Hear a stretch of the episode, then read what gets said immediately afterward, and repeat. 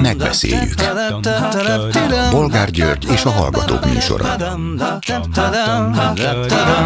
A műsor telefonszámai 061 387 84 52 és 061 387 84 53. Jó napot kívánok a Klubrádió mikrofonjánál, Bolgár György. Mai műsorunkban beszéljük meg, hogy a kiütéses Jászberényi ellenzéki győzelem után elsőként a jobbik ígért változást az ellenzéki politizálásban. Nyilván már csak azért is, mert a kétharmaddal újjáválasztott polgármester jobbikos. Szerintük a helyi önkormányzati politikát meg kell szabadítani a pártoktól, a lokálpatrióta erőkre kell támaszkodni, és a pártoknak ebbe nem helyes beavatkozniuk, mint mondjuk most a DK-nak szépen hangzik, de ebből lesz a következő konfliktus az ellenzéken belül? Következő témánk is ide kapcsolódik. Ezer óriás plakáton hirdeti a Momentum, hogy drágulás, gázáremelés, tanárhiány jellemzi a mai helyzetet, de kivezethet új útra bennünket, teszik fel a kérdést. Na ki? A plakáton csak egy fehéren, üresen hagyott alak körvonalai láthatók, azt sejtetve, hogy Donát Anna lehet az a vezető. Ő tehát nyilván hamarosan visszatér a politikába, de van esélye arra, hogy vezesse akár az ellenzéket, akár az országot? Mit szólnak ezen kívül ahhoz, hogy a parancsnoki vizsgálat szerint szabályszerűen és szakszerűen jártak el azok a rendőrök, akiknek egyikét a hétvégén megölte egy késes támadó Budapesten. A helyszínre elég rendőrt küldtek, és nem volt olyan információjuk, amelynek alapján több emberre lett volna szükség. Lesz-e tanulság, amit jó lenne levonni? És végül beszéljük meg hogy a kormány emberei megint elkezdtek komolyan beszélni az olimpia megrendezéséről, mondván, ehhez már lényegében minden készen áll. Orbán soha nem fog lemondani erről a tervéről? És ha nem, milyen trükköket fog kitalálni, például annak érdekében, hogy Budapest jelentkezzék az olimpia megrendezésére. Ez ugyanis egyelőre mégiscsak egy nélkülözhetetlen feltétel, és a jelenlegi ellenzéki vezetésű fővárosi önkormányzat erre nem kapható. Arra gyúrnak, hogy 24-ben majd leváltják őket? Telefonszámaink még egyszer 387 84 52 és 387 84 53. Háló, jó napot kívánok! Jó napot kívánok, Bolgár. Én vagyok a vonalban? Igen, parancsoljon. Jaj, Démus Attila vagyok, üdvözlöm. E, hát az olimpiához szeretnék azért kicsit hozzászólni. Hát miután a pártunk kormányunk nagy főnöke az országot úgy gazdaságilag azt hiszem sikerült az utolsó előtti helyre leépíteni. Az örök, örök diktátoroknak az álma, az olimpia most ez lenne a legnagyobb, hogy mondjam, elégtétele neki. Ugye hát tudjuk jól, hogy Hitlertől Brezsnyevig, Putyinig, Lipinig, és nem tudom, az összes ilyen diktátoroknak már volt olimpiája, úgyhogy őnek is kell ez az, hogy az ország... Azért, azért a követke, legutóbbi olimpiát Tokióban rendezték, azért az nem diktatúra, a következő hát Párizsban nem, lesz, az... az sem, nem mindegyik olimpia diktatúrában. Én nem azt mondtam, hogy mindegyik olimpia diktatúra. Csak a dikta- diktátorok szeretik, mondtam, ebben egyetértünk. Igen. A diktátoroknak nagyon fontos. Ugye? Igen. Hitler annak idején még arra is hajlandó volt, hogy arra az időre az időüldözést hogy mondjam, úgy eldugja, és hirtelen az idók is kimehettek az utcára, hogy úgy mondjam, de hát az összes többi diktátor, hát ez nem lehet elvitatni, hogy minden diktátornak az álma ez a egy olimpiát megrendezni, ugye?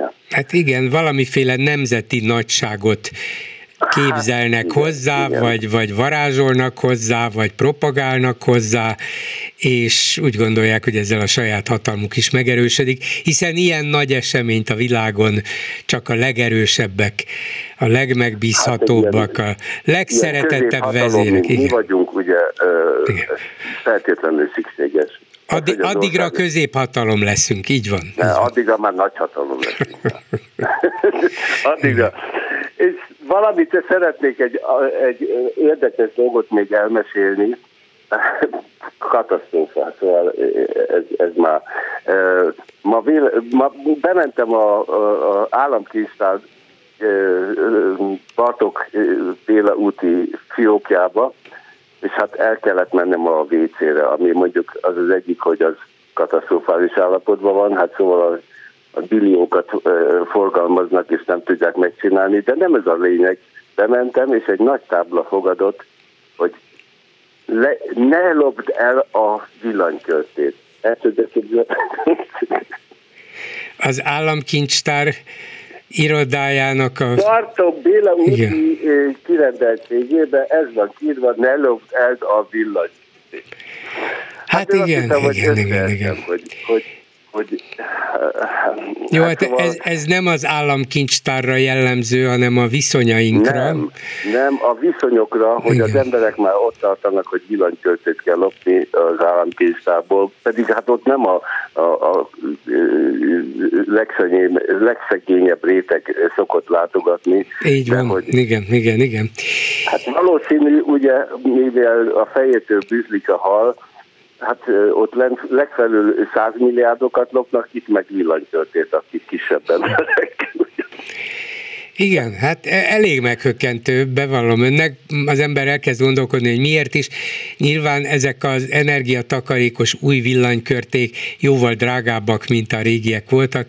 Lehet, hogy egy régi típusút már nem loptak el annak idején, talán kevésbé e, jól szituált helyeken sem, de, de ezeket már esetleg megéri, mert kiadni rá 1000-1500 forintot, hát erre... Hát 8, de, 800 ér már lehet kapni. Jó, persze, persze. Nem védem én azt, aki, aki kicsavar egy villanykörtét az államkincstár irodájának WC-ben, vagy bárhol, de csak arra gondoltam, hogy azért lehet, hogy vannak, akik úgy gondolják, hogy na hát miért ne vigyek haza egy jó, ez jól világít még, és mégsem mondjuk jó 6-800 vagy 1000 forint, attól függ, hogy az ember hol veszi és milyen erős. De a helyzetet tökéletesen jellemzi, valóban. Hát ez, ez a katasztrófa, szóval, hogy, hogy, hogy, hogy itt tart már az ország, és akkor nekint olimpiát kell rendezni, Hát nem, ez még azért nem. Egyrészt nem kell, másrészt, ha nagyon akarnánk, és ha mindenbe jönne, és Karácsony Gergely összecsapna a bokáját, jelentkezne Orbán Viktornál, szalutálna, hogy miniszterelnök úrnak alázatosan jelentem, beadjuk a kérelmünket a következő olimpia megrendezésére, még akkor is csak 2036-ban lehetne. Az tizen, igen, igen, 14 igen, év igen, múlva igen. volna. Hát Csak az az érdekes, hogy megint elkezdtek ezzel előjönni, hogy tulajdonképpen már minden megvan, hogy soha nem voltunk ennyire felkészülve, hogy megvannak a sportlétesítmények, hogy az infrastruktúrában már tulajdonképpen ott is jól állunk, ott még lehetne javítani, de például a vendéglátás, a szálláshelyek, szóval olyan jól állunk, igazán már csak egy olimpia kéne, és az akkora lökést adna az országnak, csak nem tudom, hogy minek löknének bennünket. Igen, csak nem a falnak. A szegények is meg tudnának venni, hogy mondjam, normális Villany, Villanykörtét. és, villany, és villanykörtét, hát ez, ez, ez elképesztő. De mondjuk ez, ez a története pontosan rávilágít arra, hogy ameddig a fővárosban, a Bartók Béla úton, az államkincstár irodájában, a WC-ben az van kiírva, hogy ne lopd el a villanykörtét, addig azt hiszem minden olyan előterjesztés, vagy javaslat, vagy vágyálom, hogy hát rendezünk olimpiát, mert minden rendben van. Igen, igen, igen, igen. És akkor addig még talán, talán, talán Bécsbe az ottani államkétsában nincs ilyen kiírva. És addig, amíg itt ki van írva, és ott nem, addig még nem értük utol Hát de eze, ezek a gyámoltalan, butta, szegény osztrákok még egy nyavajás olimpiát sem mernének megrendezni. Így van, így van, így van, így van. Katasztrófa. Na, szóval... Köszönöm szépen, hogy hívott. Viszont hallásra. Köszönöm, minden jót. A telefonnál pedig Ligeti Miklós, a Transparency International Magyarországi jogi igazgatója. Jó napot kívánok! Jó napot kívánok! A Transparency... Mit nem mondjak az állami számvevőszék mosdójában meg azt mondja ki, hogy ne dobáljunk túl sok papírt egyszerre a WC-be, mert el fog dugulni. Nem. Sehol sem tökéletes a rendszer. Hát akkor látom már. Onnan tudom, hogy a, a korrupciós munkacsoport ülésére szoktam járni. Tehát, és ez az állami számvevőszéken van? irodájában van, nem a WC-ben van, az irodában van, de engedett. Néha ki kell menni. Is.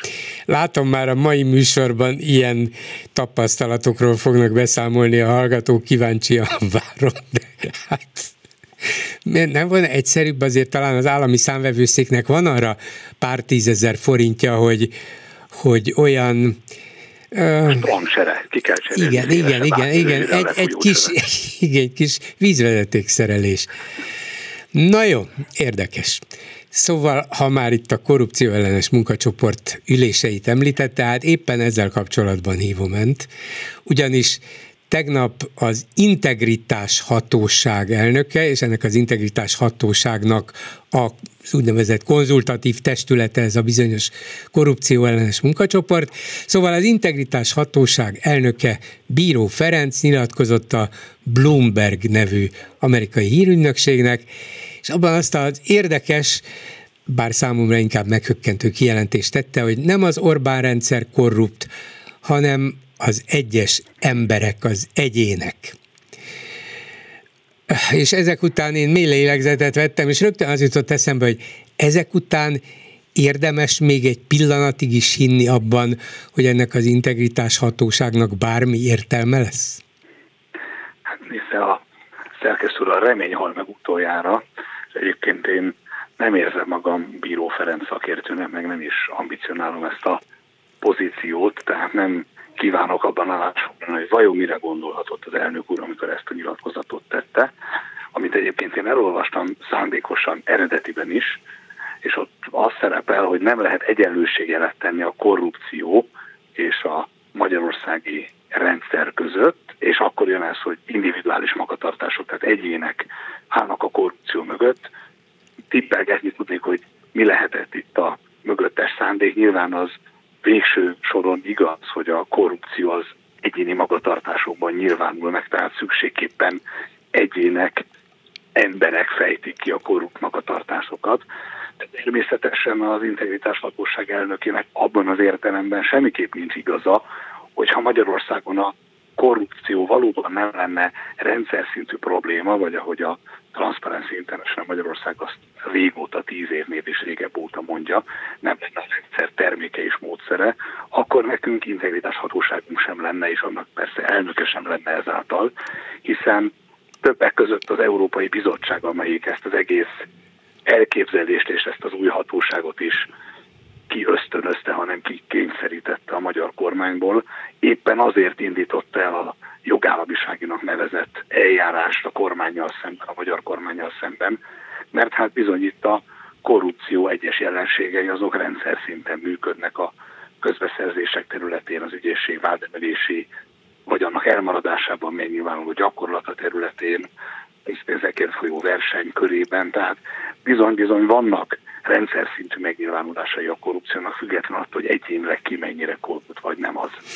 Én is elolvastam ezt az eredeti szöveget, és hát mondjuk nem lettem tőle boldogabb őszintén szólva, mert ugye abból indul ki a cikk, vagy ennek a, a cikknek ez a része legalábbis, hogy bíró ellenzi, hogy egyenlőségjelet vonjanak a korrupció és a kormány között, hát én is azt mondom, persze, hogy nem, hát nem csak kormányzati korrupció létezik, egyetértünk eddig. De azt is vitatja, hogy a korrupció nagyobb probléma lenne Magyarországon, mint bárhol máshol.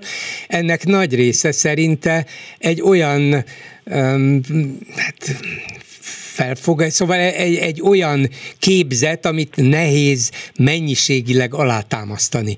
Na itt azért már, szóval mintha csak elképzelnénk, hogy itt korrupció van, ilyen a benyomásunk, ilyen a felszínes tapasztalatunk, kvázi ezt sugalja, és akkor jön a szó szerinti idézet, hogy it's not the system that's corrupt, it's individuals, vagyis nem a rendszer a korrupt, hanem az egyének. Na itt aztán végleg elszakad nálam a cérna.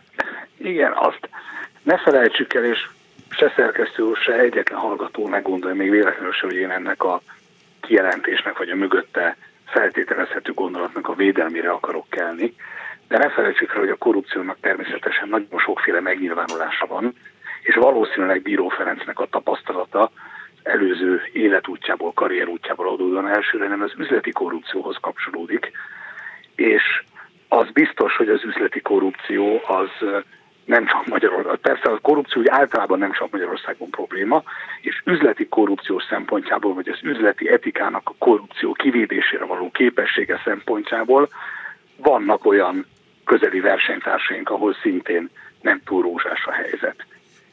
Azok a felmérések, például a versenyképességi mutatók, vagy az üzleti etikára vonatkozó kutatások, amelyekben Magyarország bizony nem túl előkelő, előkelő helyen szerepel. Azt mutatják, hogy a környező országokban sem igazán rózsás a helyzet. Ettől még a magyarországi korrupciós helyzet az nagyon súlyos, és Magyarországon bármit is mond az integritás hatóság elnöke, sokkal súlyosabb a korrupciós helyzet, mint mondjuk a Visegrádi négyek bármely másik országában, vagy akár a régió jóformán bármely más országában, nem is beszél az Európai Unióban. Ezekben a referenciacsoportokban, ezek között a szövetségesek vagy gazdaság értelme vett versenytársak között Magyarország évtizednyi ideje folyamatosan romló, egyre gyengébb, egyre hátrább sorolódást, egyre jobban hátrább sorolódó helyezést eredményezően teljesít a korrupcióni küzdelem szempontjából. Tehát azzal szemben, amit az integritás hatóság elnöke állít, nagyon is valós, nagyon is súlyos és nagyon is komoly probléma a korrupció, és az sem igaz, hogy ezt ne lehetne számszerűsíteni. Tény, hogy nem lehet olyan formán számszerűsíteni, hogy szemben mondjuk a bútorokkal, amelyek megszámolhatók, hogy akinek hány darab asztala, vagy hány darab könyves polca van, a korrupció az nem számolható meg. Nincs hogy nekem egy korrupcióval kell megküzdenem, neked meg kettővel kell megküzdened, de el kell fogadni, hogy vannak társadalmi jelenségek, káros társadalmi jelenségek, legyen szó a bűnözésről, az alkoholizmusról, a nem is tudom, a nem vele született pszichiátriai megbetegedésekről, amelyek mindig velünk lesznek minden társadalomban, és ezeknek a számszerűsítése soha nem egyértelmű, mint ahogyan mondjuk a gazdasági növekedésnek, hogy egészen más társadalmi jelenségeket vagy mutatókat idézzek, vagy épp a munkanélküliségnek sem egyértelmű a számszerűsítése. Amikor a magyar kormány azzal villant, hogy csökken a munkanélküliség, akkor a munkanélküli statisztikákra utal, de az számít dolgozónak a munkanélküli statisztikában, aki a felmérést megelőző 12 hónapban legalább 30 napot fizetett állásban volt. Tehát aki december 31-én számba vesznek dolgozóként, az lehet, hogy utoljára 11 hónappal korábban, január 30-án volt munkában. Semmivel sem adekvátabb és exaktabb ez a felmérés, mint mondjuk azok a indexek, mutatószámok, amiket például a Transparency International Magyarország ugye a világban is készít a korrupció mérésére, és ezek bizony azt mutatják, hogy Magyarországon nagyon rossz a hatalom korrupciálni teljesítménye, és nagyon súlyos probléma a korrupció.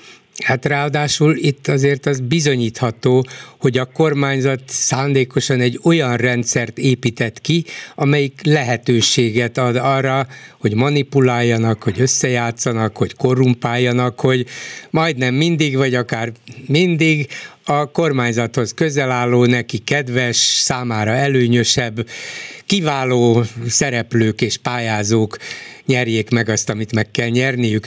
Ilyen rendszert azért máshol nem építettek ki. Ez, ez egy speciális magyar dolognak látszik, legalábbis az unión belül. Én szerkesztő úr állítását kiegészítve, vagy azzal némileg vitatkozva egy másik sajátosságára mutatnék rá ennek a rendszernek. Mert bár tény, hogy vannak nagyon jelentős, akár egész iparágokat megfordító vagy torzító sajátosságai a szerződésekhez, közpénzes megrendelésekhez történő hozzáférésnek, De ennek a rendszernek az egyik jellegadó sajátossága a, a nem érdem alapú előrejutás lehetősége. A politikai helyi értéken, politikai érdekkijárási képességen alapuló boldogulás az, az rendszeradó sajátosság. Ezt a nálam ennél sokkal, nálamnál sokkal jobban, ehhez nálamnál sokkal jobban értők közgazdasági területen úgy nevezik, hogy járadékvadász magatartás, amikor úgy keletkeznek jövedelmek és vagyonok, hogy azok mögött nem teljesítmény, versenyképesség, rátermettség, hanem a pénzek megszerzésének a képessége húzódik meg. És Val- való, olyan... Valószínűleg nem elég meggyőzően um, voltam ironikus, amikor azt mondtam, hogy ilyen-olyan kiváló szereplők nyernek akik közel állnak ezekhez, vagy azokhoz a kormányerőkhöz. A kiválóság, igen, nyilván a kiválóság lehet, hogy abban mutatkozik meg, hogy mennyire közel állnak például politikailag ehhez vagy ahhoz. Szereplő. De úgy is képesek Igen. jövedelmeket húzni, hogy a mögött semmilyen teljesítmény nincsen. Tehát valószínűleg a versenytársak közül nem mindig Mészáros Lőrinc a leginkább kiváló, hogy nagyon finoman fogalmazzak. De tény, hogy a Mészáros Lőrinc által, vagy az ő hozzá köthető cégek által dominált iparágok azért még jelen vannak olyan szereplők, akik nem kötődnek Mészáros Lőrinchez, betagozódtak az ellátási láncba, nem nyernek közbeszerzést, de vígan el vannak beszállítóként. Mészáros Lőrinc cégeinek a haszna részben olyan lefölözés jellegű bevétel, ami egyszerűen rátelepszik a valós piaci árra, mert valakinek el kell végezni a munkát, és az lehet, hogy nem a Mészáros Lőrinchez köthető cég. De például a Kokáért az a terület, ahol éppen mai napon hoztunk nyilvánosságra egy friss összesítést, az a, ezek a bizonyos közérdekű, közfeladatot ellátó vagyonkezelő alapítványok, amelyek megkaptak egyetemeket, kórházokat, nemzeti vagyonelemeket kezelésbe, ezek tisztán járadékvadász jelleggel rátelepettek a meglévő egyetemfenntartó, kórházfenntartó és üzemeltető vagyonkezelő struktúrákra. Nem a kuratóriumok látják el a kezelési feladatokat, nem ők működtetik ezeket az intézményeket, de a sápot, miközben ugyanúgy van felsőoktatási főosztály és államtitkárság a kormánynál, ugyanúgy vannak a kórházakban, egyetemeken különböző igazgatási egységek, kaptak a nyakukba egy adag politikai kinevezettet, akik havonta akár egy-két millió forintot is sápként lehúznak. Na ez a rendszeradó sajátossága a magyarországi korrupciónak, ez az, amit más országban nem találunk. Máshogy is van a politikailag bekötött vállalkozók, máshogy is létezik a szerződés alkotmányos, kötet, alkotmányos járadék, vagy alkotmányos költsége, máshogy is előfordul vesztegetés, és más kormányok is lehet, hogy jobban szeretik a hozzájuk kötődő nemzeti vállalkozókat a külföldi versenytársaknál, de nem passzíroznak ki havi szinten 10 és 100 milliókat csak azért, hogy a haverokat etessék, anélkül, hogy azok bármit csinálnának. Hát nem hagyják őket éhesen. Utalt már rá itt a beszélgetés elején, hogy a korrupció ellenes munkacsoport az állami széken tartja az üléseit. Ezek szerint már több is volt a december közepi megalakulás óta? Volt kettő, mármint hogy a december közepi megalakulással együtt, és az szóval már akkor volt egy plusz, számot. értem. Igen. Egy plusz ülés volt, igen, van már ügyrendje a munkacsoportnak, és, és albizottságokat is alakítottunk, így végül is az érdemi munkavégzés megkezdésének legfeljebb a élő szabad munkaidő és a kapacitás igen. hiánya. Akkor a következő kérdésem, hogy például ezt a Bloomberg interjút a legközelebbi ülésen fölvetik, hogy ezt mégis hogy értette az integritás hatóság elnöke? Az a legközelebb ülés lehet, hogy egy hónap múlva lesz, és nem tudom, hogy addig még hány nyilatkozat és mi egyéb fogja borzolni a kedélyeket. Én személy szerint, ha nem is mondhatom azt, hogy el vagyok keseredve, vagy el vagyok szomorodva emiatt az interjú miatt, mert nem váltanak ezek a megszólalások ki belőle milyen érzelmeket, de az tény, hogy nem csak a mm, korrupcióval szemben küzdő civil szervezetek, meg a különböző tudományos megállapítások, de a magyar emberek tapasztalata is el lehet mondani látszik annak, amit az integritás hatóság elnöke gondol vagy nyilatkozik, hiszen a szűk évvel, fél évvel ezelőtti Euróbarométer felmérésen a magyar emberek úgy válaszoltak, hogy 100-ból 91 a korrupciót súlyos gondnak tartja, ezzel szemben az Európai Uniós átlag az 76, tehát nálunk súlyosabbnak, sokkal súlyosabbnak érzik a korrupciót, mint ahogy az Európai Unió átlagában. és hát százból Magyarországon csak 39-en gondolják úgy, hogy a korrupció az elkerülhetetlen és elfogadhatatlan. Tehát ne, nem csak a Transparency International Magyarország és a nem tudom, a brüsszelit a bürokraták gondolják úgy, hogy Magyarországon rendszer szinten probléma a korrupció, és újra hangsúlyozom, ha mi nem így gondolnánk, és ha tényleg nem így lenne, akkor nekünk integritás hatóságra, meg korrupcionális küzdelemre se lenne azon a szinten szükségünk, ahogyan szükségünk van arra. Még, még egy dolog um, lehet, hogy jelentéktelen, de azért az alakuló ülésükön mégiscsak figyelmet keltett, hogy olyat választottak a korrupciós munkacsoport alelnökévé, kvázi a civilek közül, mert az elnök az a integritás hatóság elnöke, Bíró Ferenc, akinek a lakcímére egy, hát a rendszerhez vagy nerhez közeli üzletember van bejelentve, ráadásul a vezetéknevük is ugyanaz. Kiderült, hogy ez az ügyvédnő kicsoda, micsoda, vagy alelnök, és ennyi? Hát egyelőre a munkacsoport nem állami képviselőinek az életrajza nyilvános, ez már elérhető az Európai Uniós támogatásokat auditáló főigazgatóságnak a honlapján. Egyelőre ez az intézmény mondjuk úgy inkubálja a nem tudom, hogy hordja ki mélyében az integritás hatóságot. ez, szép, ez szép volt, igen. Kérésünkre azok a pályázatok is fel lesznek majd oda töltve, amely alapján a civil tagokat kiválasztották. Azt hiszem 31 nehány pályázat érkezett, és ugye 10 civil tagot válogattak be. Ennek majd beszédessé kell válnia. Én egyébként korábban Váradi Szilvia ügyvédnővel, aki az alelnök nem találkoztam, és úgy gondolom, hogy nem lehet megítélni senkit a házastársának a tevékenysége alapján, tehát hogy még ha nem is lehet cáfolni azt, hogy a közös lakcímre bejelentett személy, azt hiszem Váradi Zoltánnak hívják, az újságban megjelent, a sajtóban megjelent állítások szerint nerközeli vagyonkezelő üzletembernek tekinthető, attól még a Attól még lehet ő is becsületes ember, és nem korrupt ember, meg a felesége van, is lehet. Így van, tehát valószínűleg a, ha majd a pályázatokat is látjuk, akkor, akkor okosabbak leszünk, tehát hogy még egyelőre minden, minden ezzel ellen ható benyomás ellenére is kitart az a megerőlekezett bizalom, amit az egész munkacsoportnak, integritáshatóságnak, korrupciálani ellenhatározásnak vagy kormányzati kezdeményezésnek megerőlegeztünk, vagy biztosítottunk. Továbbá a K-monitorral, amelyik szintén tagja ennek a munkacsoportnak közösen már adatigényléssel próbáltuk kideríteni a integritás hatóság vezetésének a kiválasztását is, tehát nekünk volt ezzel kapcsolatban fenntartásunk, vagy legalábbis érdeklődésünk, ott egyelőre nem jutottunk előrébb, nem azzal van a bajunk, hogy kik lettek a vezetők, tehát semmiféle érzelmi hogy mondjam, semmilyen ellenérzésünk nincs a vezetőkkel szemben. Szeretnénk tudni, hogy valóban is ténylegesen a leginkább rátermettebb rátermett személyeket találták meg a pályázók közül.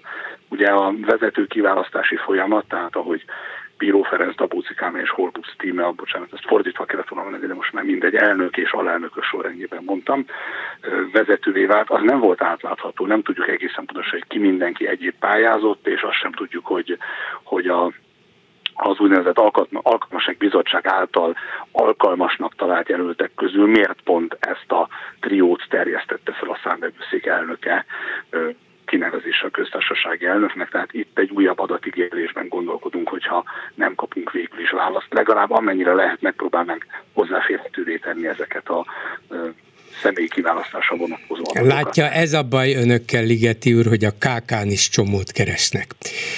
Na de, hát mit csinálják? Hát mi ezért kapjuk a pénzünket. Köszönöm szépen Ligeti Miklósnak, a Transparency International Magyarország jogi igazgatójának. Viszont hallásra! Köszönöm szépen, viszont hallásra! Háló, jó estét kívánok!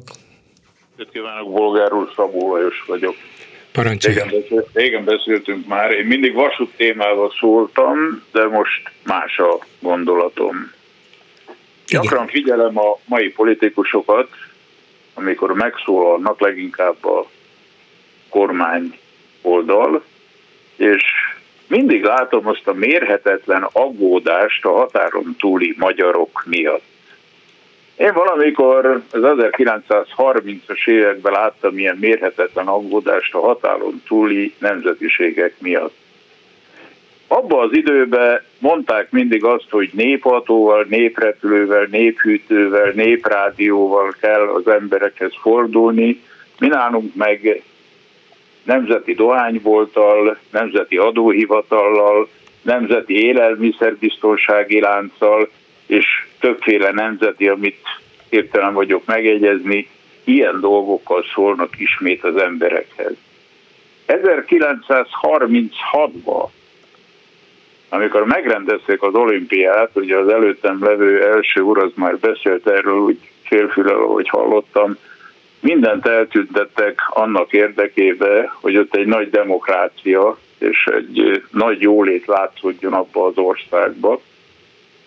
Hát itt is nem tudom, hogy ebbe az országban mit akarnának eltüntetni, hogy 2036-ba valami szépet tudnának mutatni a világba, de egyet tudok mondani, hogyha átmegyek a, a kísérleti laboratóriumba, akkor ott később kezdtek el metróvonalakat építeni abba az országba, de hát már közel 10 metróvonal futkod a főváros alatt, valahogy nem követjük a példáját a kísérleti laboratóriumnak, de ideológiában, meg az emberek megszólításában egyfolytában az a propaganda megy, mint amit Hitler idejében a Goebbelsi politika mutatott az embereknek, és én a végtelenül el vagyok esetleg. Na jó, tartalmilag azért ne, ne hasonlítsuk össze. Értem, a módszerre gondolt, nem a tartalomra. Igen, igen, igen. igen. Igen. Na jó, de hát a, a, a tartalomban is ott vagyok, mondom, hogy népi és nemzeti. De, hát hogyne, persze. Ja, szóval... ne, ne, nem minden, mentem a tartalmat, csak... akkor is, aki a kormányos hű volt, csak aki nem úgy szépen beszélt, még az időhelyről se vitték, úgy hallottam annak idején őket, mert még ott is kémek voltak, hogy a munkásokat hallgatták a keleti tenger, vagy az a balti tenger partján.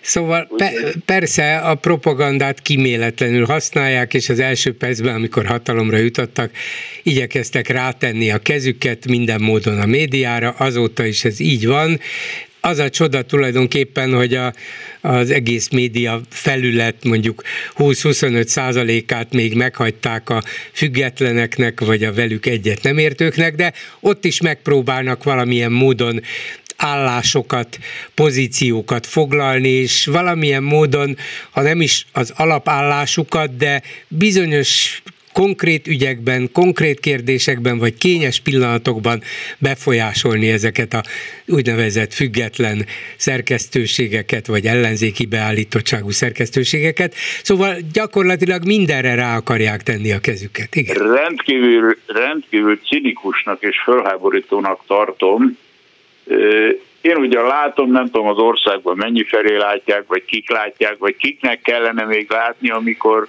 hallom a 2007 és 2006 körüli beszédeket a Fidesztől és Orbán Viktortól, amiben mint egy Nostradamus előre megjósolta mindazt az akkori kormányról, kijelentette, amit most a Fidesz csinál egyébként, amit a Fidesz csinál, igen. Tehát mindazt megteszi Orbán Viktor, amit 2007-es beszédeibe előre vizionált, hogy mit csinálnak a kormányon levő ö, szocialisták. Uh-huh. Nem tudom, ön ezt figyeli-e, de én ezeket a, a, a riportokat, amiket akkor Orbán Viktor ö, ö, kinyilatkoztatott, ezt mindegy reklámszerűen a Facebookon, vagy bármilyen más csatornán keresztül állandóan nyomatnám egyébként, és az ország lakosságának fölhívnám a figyelmét arra, hogy tudjátok, mit mondott 2007-ben, és most nézzétek meg, mit tesz. Mert azt mondta, hogy ne azt nézzétek, mit mondok, hanem mit teszek, igen, de igen, akkor de... elmondta, elmondta mindazt, amit most tett. De gondolja, hogy, hogy meg lehet győzni ezzel a Fidesz szíveket? Azt mondják, hogy akkor is nagyon okos volt a mi bölcsvezérünk, tudta, hogy akkor azt kell mondani, most meg tudja, hogy ezt kell mondani, és túljár minden ellenfelének, ja, vagy hát ellenségének az eszély. Különböző címekkel kellene föl dekorálni, köpönyek, forgató, szava hihetetlen, szalam, vagy mi a fene, melyik, nem tudom, melyik az az állat, amelyik a színét is tudja változtatni, most nem jut eszembe. Kaméleon. Kaméleon, De, igen. igen. Szóval ez az ember mindenben De más é- mond, értünk, minden... hazu, értünk hazudik, nem ellenünk. Igen, igen értünk. Hát én, én nem nagyon látom az értünk hazudást, mert hogyha az uráli olaj olcsóbb, mint a Brent olaj, akkor, és ugye a szankciók okozzák ezeket a problémákat, akkor milyen szankciók éretik Szlovákiát, Romániát, Szlovéniát, Horvátországot, Romániát, hogy oda mennek már az emberek vásárolni, nem csak olajat, ma már élelmiszert is, ugye? Én valamikor Pécsen laktam, és én emlékszem rá, amikor a háború alatt a horvátok jártak hozzánk vásárolni. Hát most mi megyünk a horvátokhoz, mert bekövetkezett az az időszak, hogy Horvátország olcsóbb lett, és rendkívül nagy tisztelettel és csodálattal nézem Horvátországot, mert 1971 óta én Adriai imádó voltam, meg Jugoszláviai imádó, mivel oda lehetett még akkoriban elutazni, és minden évben elmentem néhányszor, a szomszédországban volt kis határátlépő, meg a piros útlevélel is elmehettem, és azt tudom mondani, hogy az ottani jólétet azt mindig csodáltam. Nagyon sajnáltam őket, amikor a háborúba szétesett ez az ország, de megsüvegelem a horvátokat, hogy milyen kitartással és szorgalommal csinálják azt, amit csinálnak, és én elmondom, hogy 1994 óta, amikor az önálló Horvátország eh, megalakult, én akkor ott meglepődve csodáltam, hogy mondjuk Vízinádán egy kisvárosba bementem egy eh, borozóba, és már a gépi számlát nyomatták oda nekem, és így indult ez az ország el annak idején. És eljutott az euróig, úgyhogy most már euróban fogja kapni a számlát. Köszönöm szépen, viszont hallásra. A telefonnál pedig Budai Lóránt Jászberény újjáválasztott polgármestere. Jó napot kívánok! Jó napot kívánok, üdvözlöm a hallgatókat! Először is gratulálok, mert igazi, valódi kétharmaddal győzött, és a kérdés egyértelműen és magától értetődően az, hogy hogy csinálta.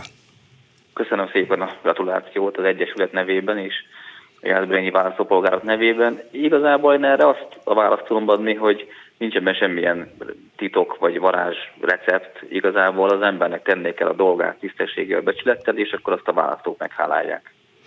Igen, ez, ez tulajdonképpen magától értetődő, nem is kellene mondani, de hát ha igen, de aztán közben látjuk, hogy mégis vannak sokan, akik teszik a dolgukat, vannak olyanok, akik tisztességes politikusok, most ellenzékről beszélek, de nyilván van még tisztességes fideszes politikus is, ne írjuk le őket, mind, mindannyiukat, szóval és mégse sikerül nekik, mégse jön be, pláne nem ilyen egészen meghökkentő arányban.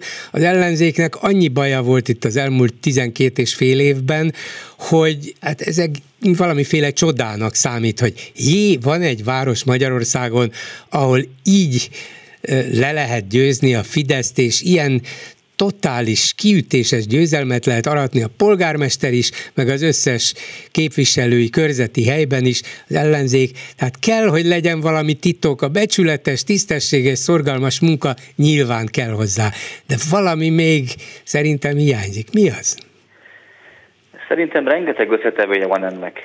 Nagyon sok aspektusa van ennek a kérdésnek. Nyilván kellett ahhoz egy nagyon komoly kormányzati propaganda gépezet, ami beindult Jászberényben is pont az ellenkező hatást váltotta ki a választópolgárokban, hiszen itt is beindult a kormánypárt szinte minden médiája, és megkezdte a lejárató hadműveletet, ami még egyszer mondom, akár csak 19-ben most is az ellenkezőjét váltotta ki a a szavazókból. Mire épült ez? ez Ön ellen személyes lejárató kampányok, vagy, vagy mi, mi volt a fő iránya ennek a lejáratásnak?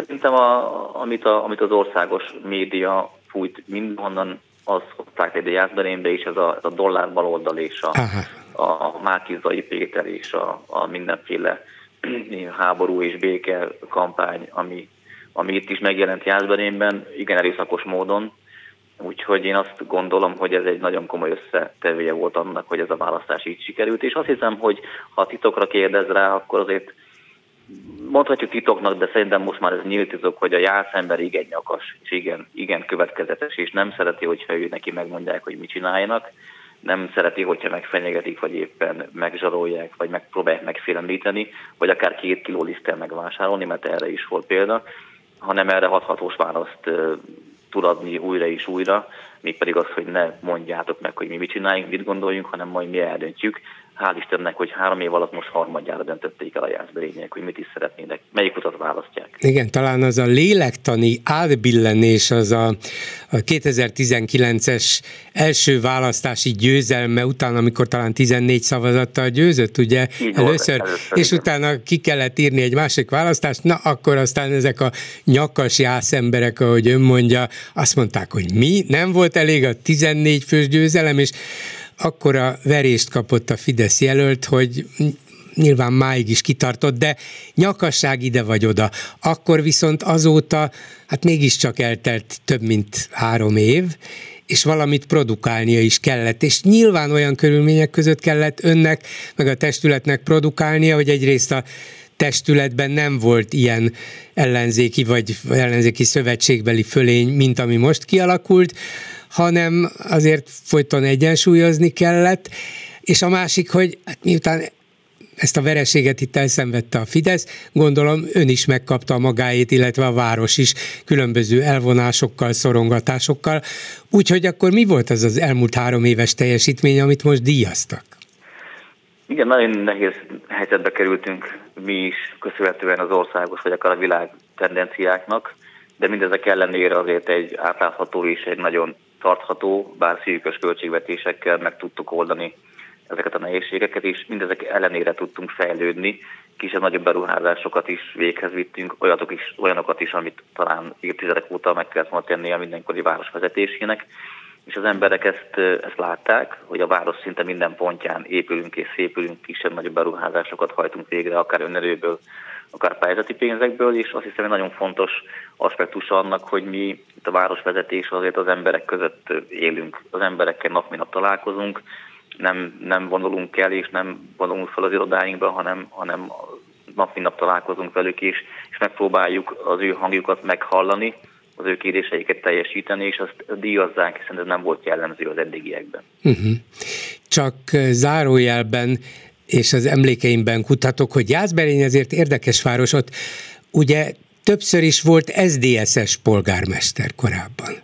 Igen, igen, igen, négy típuson keresztül volt SZDSZ-es a. Ugye, ez, szóval érdekes, lehet, hogy ez is összefügg a nyakassággal, ezt nem tudom, de, de minden esetre feltűnő volt, hogy, hogy sokszor, mintha más utat járt volna ez a város. No, visszatérve a, a mai viszonyokra, a, éppen ma tartott egy sajtótájékoztatót a, a Jobbik frakcióvezetője, és azt mondta, hogy hát le lehet vonni egy tanulságot ebből a vasárnapi ázberényi eredményből, mégpedig azt, hogy a pártpolitikát el kell távolítani a, a helyi politikából, az önkormányzati politikából, a lokál patrióta erőkre kell támaszkodni.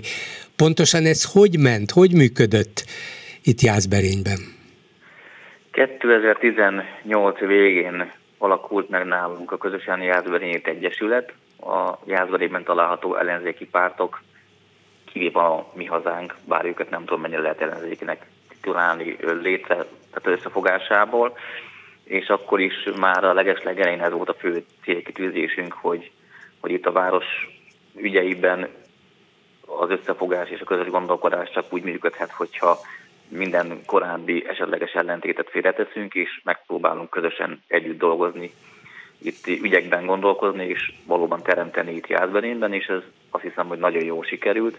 ez a választás azt mutatja, hogy az emberek számára is a szimpatikus volt, és valóban egy szándékos döntés volt, hogy ideológiáktól mentesen igyekezzünk ügyekben gondolkozni. Egyébként ez a mindennapokban is nagyon jól működik, tehát ez egy értékes fejlődés itt, itt Jászberényben is. Ez talán példa lehet az országban azért, mert hogyha ezeket az árokásásokat megpróbáljuk megszüntetni, ezeket az árakokat betemetni, akkor rájönk, hogy sokkal több a közös bennünk, mint ami, ami esetleg szétválaszt, és és tudunk együtt dolgozni, még akkor is, hogyha ezt korábban soha nem gondoltuk volna. Ez egy, ez egy nagyon jó példa, és ezt ajánlom mindenkinek, minden településen. És hogy tudják ezt megcsinálni a helyi pártpolitikusok, ugye nyilván minden ellenzéki pártnak van ott valamilyen szervezete, vannak politikusai, azok mondjuk a képviselőtestületbe is bekerülhettek, és, és hát együtt kell, hogy működjenek, de hogy tudják kvázi feladni, vagy háttérbe szorítani a saját pártkötődésüket, vagy a,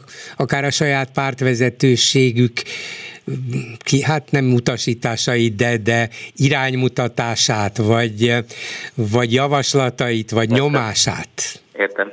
Bármilyen hihetetlen, ez nagyon jól működik. Tehát, hogy itt az elmúlt három évben szóba sem jött egyikünk pártja sem. Tehát itt nem, nem pártokban gondolkozunk, nincsen föntről sem utasítás, sem, sem javaslat. Nyilván, ha érkezik segítség, azt örömmel fogadjuk, de igazából nekünk itt helyben nem szükséges párt utasításokat végrehajtanunk, nem, nem pártokban és ideológiában gondolkozunk, hanem tényleg őszintén mondom, hanem ügyek mentén megyünk előre, és ez, ez rendkívül jól működik, olyannyira jól működik, hogy ez a fajta mondjam azt, hogy összefogásban lassan ez már egy elcsépelt szó lesz, ez olyan jó sikerült, hogy ez egy baráti társasággá vált az Egyesület, és így sokkal gördülékenyebb és sokkal hatékonyabb a közös munka. Ugye a Jobbik abban a kényes helyzetben volt, hogy tényleg a szélső jobb radikális oldalról érkezett be ebbe az ellenzéki együttműködésbe, és nyilván sokan gyanakodva is nézték, hogy na, hát hogy fog ebbe beilleszkedni, de hogy az önvezetésével Jászberényben legalábbis sikerült ezt a kvázi baráti együttműködést is létrehozni, ez szerintem tanulságos lehet, és ezek szerint a mondjuk ideológiai problémákat, konfliktusokat eleve eltávolítják maguktól, hogy lehet, hogy bizonyos dolgokban különbözőképp gondolkodunk, de nekünk most nem ez a fontos, hanem Jászberény, így? Így képzeljem el? Egyébként igen, azzal kiegészítve, hogy nem is volt közöttünk ideológiai probléma. Tehát, hogy ez egy 25 ezer forintos 25 ezer forintos, bocsánat, már dollárokba gondolkozok, szóval 25 ezer fős kisváros, azért ismerjük egymást, soha nem volt. Látja nem azért volt. ennek a nyomorult Fidesz propagandának milyen, milyen, igen, nyom, igen. Milyen, milyen nyomot tud hagyni az emberben, borzasztó. Igen, szóval, hogy itt, itt, itt ismertük egymást, és a mesterségesen ránk sütött bélyegeket soha nem vettük komolyan, pláne azok után, miután leültünk egy asztalhoz, és elkezdtünk közösen gondolkozni, jöttünk rá, hogy amit mondtam is, ez lehet, hogy klisés, de tényleg így hogy sokkal több a közös bennünk, mint, mint amennyi különbözőség van, mert nyilván vannak dolgok, amiben másképp gondolkozunk, de akár mondhatom azt, hogy ez akár föl sem jön a mindennapi munkában, hiszen itt ügyek vannak, járdák vannak, költségvetés van, fagaljazás van, úttisztítás, ebben nincs jelentősége az, hogy ki melyik pártnak a tagja, vagy esetleg régebben, vagy most hogyan gondolkozik ezekben a kérdésekben. Hát akkor további sikeres munkát kívánok önnek. Budai Lóránt Jászberény jobbikos polgármestere volt itt a megbeszéljükben. Viszont hallásra! Köszönöm a lehetőséget, viszont hallásra! Háló, jó estét kívánok! Szép jó estét kívánok, Bolgár úr, újra Rácnorbert vagyok. Igen, tessék. Hát itt végighallgattam a beszélgetést, ez, mm, hogy mondjam, propagandának tökéletes a baloldal szempontjából. Ez sikerülne esetleg egy nem egy önkormányzati, hanem egy országgyűlési választáson? Hát azért nem sikerülhet így egy az egyben, mert ott mégiscsak pártoknak kell indulniuk, és, és nem, nem, nem tudnak egy egyesület mögé behúzódni. Meg, meg nem csak az, hanem itt helyi választókat választanak az emberek. Igen, helyi, helyi képviselőket. Igen, így, így van. De a várost is vezetni kell. Nagyon örülök neki, ennek higgyel, hogy nagyon-nagyon örülök. Hál' Istennek, hogy megcsinálta ezt a, ezt a választást az ellenzék. De itt egy ember állt mögött, nem egy párt. Igen. Nem hat párt. De azért tudták a jászberényiek is, hogy a polgármester jobbikos, hogy ott a mögötte álló pártok, az MSP, a Momentum, az LMP, párbeszéd, és így tovább. Tudták Persze, ezt ott, is. Ott, ott, ott, ott, ott volt egy ember, egy arc. Végül is, ha belegondolunk ebbe, bolgár úr, akkor a országgyűlési választásoknál is volt két arc. Orbán Viktor meg Márkizai Péter, igen, Márki-Zay volt, volt, Péter. volt, persze. És itt ez a, ez a legnagyobb probléma, hogy nem programokra szavaztunk, vagy szavaztak az emberek, hanem arcokra. Hát meg lehet, hogy arra a propagandára szavaztak, amit, amit Orbán Viktor, illetve a Fidesz az utolsó hetekben nagyon erő, felerősített, hogy Hát, én adok nektek biztonságot, és ez a Márki Zaj, ez meg háborúba visz titeket. Hát már múltkor is beszéltük, hogy önt nem hívták be a közmédiába, engem viszont nem soroztak be. Ez igaz, de látja, még mindig, még Jászberényben is, mint kiderült, erre alapozták a propagandájukat, hogy hogy az ellenzék az bizonytalanság, az ellenzék az háború, a Fidesz megvéd benneteket, az ellenzék elárulja az országot, de hát úgy látszik nem vált be. És ez, Igen. ez legalábbis, legalábbis bizonyos szempontból azt kell mondanom, hogy bizalom, De bizalmat. ha ez ekkora jó dolog történne országos választásokon is, az a baj, hogy most megint el kell telni három évnek, Hát igen. mert már lassan ott tartunk, hogy megint előttünk van három év. igen. mögöttünk egy év, eddig legalábbis az az egy év az úgy telt el, hogy na, most mit csináltunk, mit csesztük el a dolgot. Igen. Igen, de talán ezek a menet közbeni em, váratlan eredmények, mint ez a jászberényi, ez, ezek azt mutatják, hogy hogy van valamiféle remény, Valami hát le, remény lehet, van. lehet valamit találni, ami mégiscsak hatásos. Valami remény van. De polgár úr, megint el fog telni három év. Igen. Sajnos ez szörnyű, így van. szörnyű.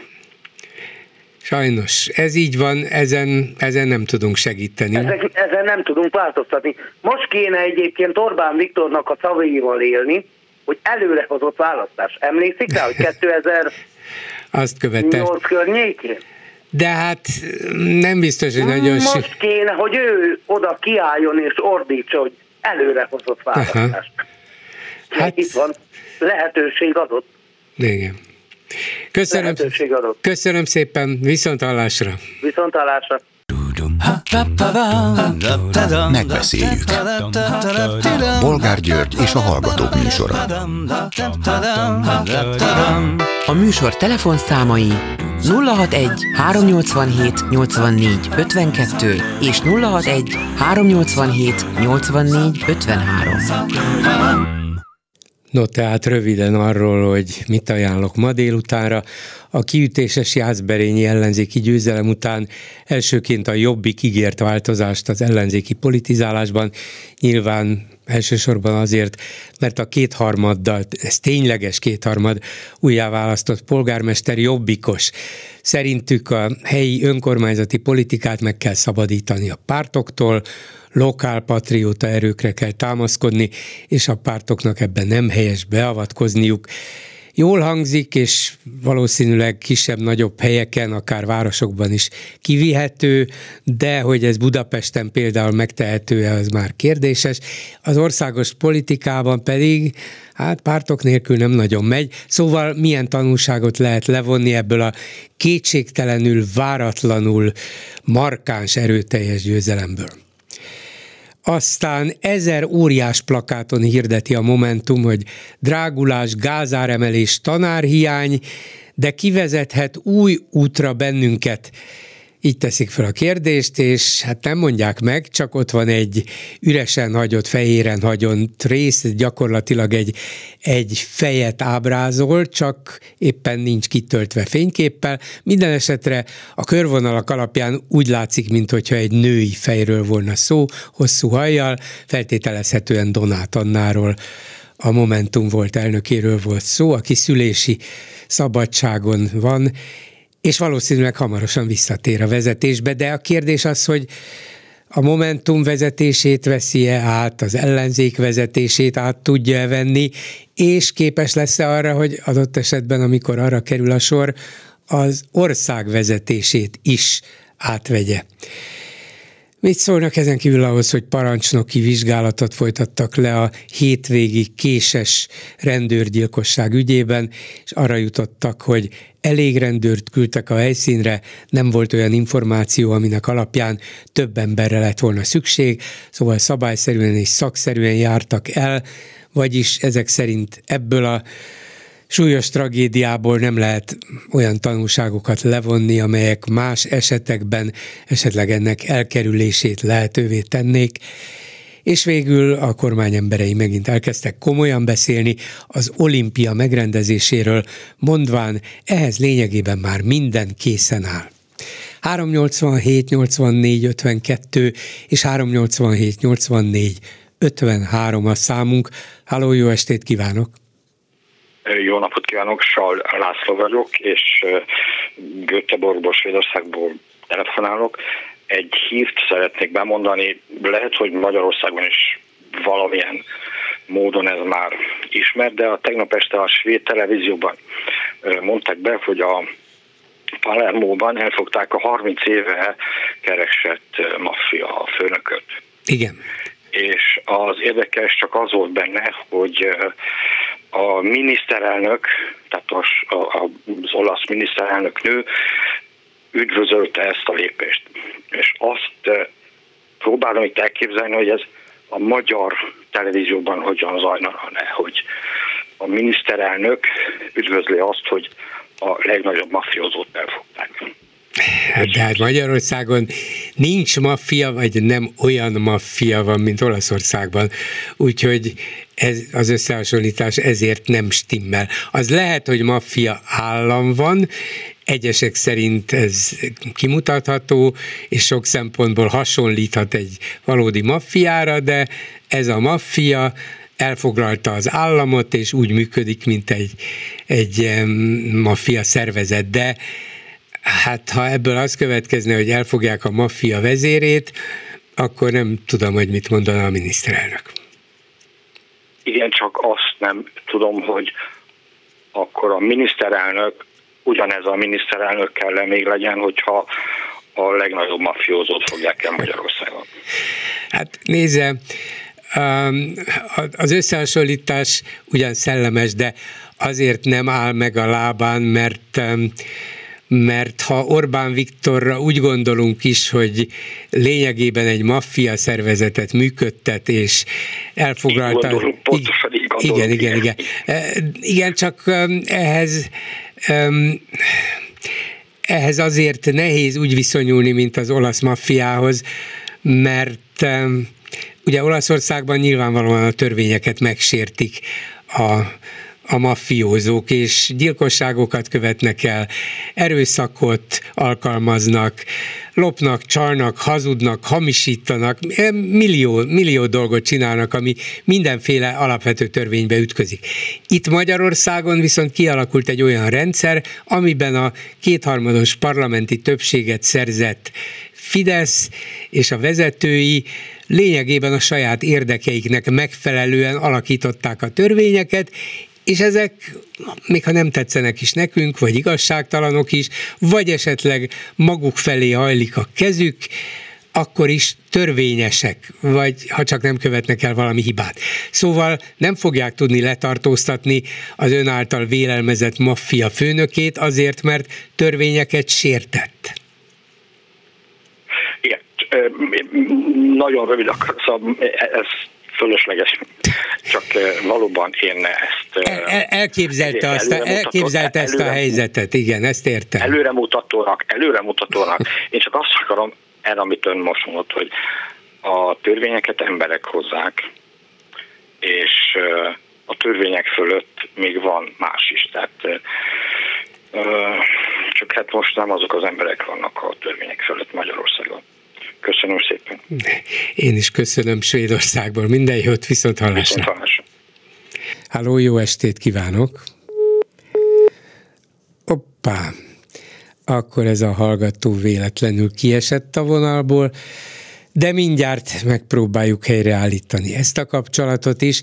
Hát mm, tényleg nehéz erre mit mondani, hiszen sokan feltételezik, hogy, hogy ez az Orbán rendszer lényegében egy maffia rendszer, ugye vannak olyan komoly közéleti személyiségek, elemzők is, akik úgy gondolják, hogy ez, ez az összehasonlítás megáll, de azért az olasz maffia nem úgy működik, mint egy ilyen feltételezett magyarországi politikai maffia, és máshogy is csinálják, más módon sértik meg a törvényeket, illetve hát nálunk törvényeket hoznak a saját érdekeiknek megfelelően. A maffia ezt csak közvetve tudja megtenni, biztos, hogy gyakoroltak különböző nyomást és erőszakot és egyebet fejtettek ki, hogy törvényeket a saját érdekükben megváltoztassanak Olaszországban, és sok politikus a, a maffia embere volt, vagy a maffia fizette őket, vagy a maffia megpróbálta őket valamilyen módon fogva tartani, de azért ez nem ugyanaz, mintha azt feltételezzük, hogy az Orbáni rendszer lényegében egy maffia rendszer, tehát az összehasonlítás itt egy kicsit sántít.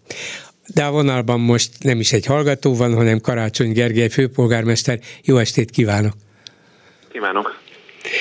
És elsősorban az ön nemrégiben lezajlott ukrajnai útjáról érdeklődöm mégpedig azért, mert hát egyrészt keltett komoly figyelmet is, nyilván itthon sok szimpatizánsa van, aki értékelte, értékeli, hogy elment Kievbe, illetve elment Ukrajnába, és van sok politikai ellenfele, nevezzük ezt Fidesznek, meg kormánynak, amely mm, politikai ellenfél meg azért támadja önt, meg támadta is rögtön, hogy na bezzeg Beregszászra nem ment el.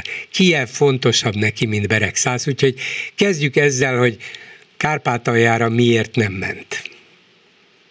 Most nem mentem, és egyébként már, már a kievi utazás előtt meg volt az időpontja a Beregszászi utazásnak is nem tudtuk most megoldani azt, hogy Beregszászt is meglátogassam. Ennek az egyik oka az volt, hogy biztonsági szempontból és ezt nem szívesen részletezem, de nem ér ennyi, szóval úgy, úgy, úgy utaztunk, hogy Varsótól Kievben mentünk egy külön, egy külön vonattal a polgármestertársaimmal, és a Beregszászi az, hogy Beregszászra menjünk most ezzel az úttal együtt, ez nem volt megoldható, de a, nagyobb, az igazi oka az az, hogy Beregszász városa kért tőlünk műszaki segítséget, különböző gépeket, amivel a közvilágítást lehet kiavítani, és ezeket elő kellett teremtenünk, és nem üres kézzel akartam menni Beregszászra.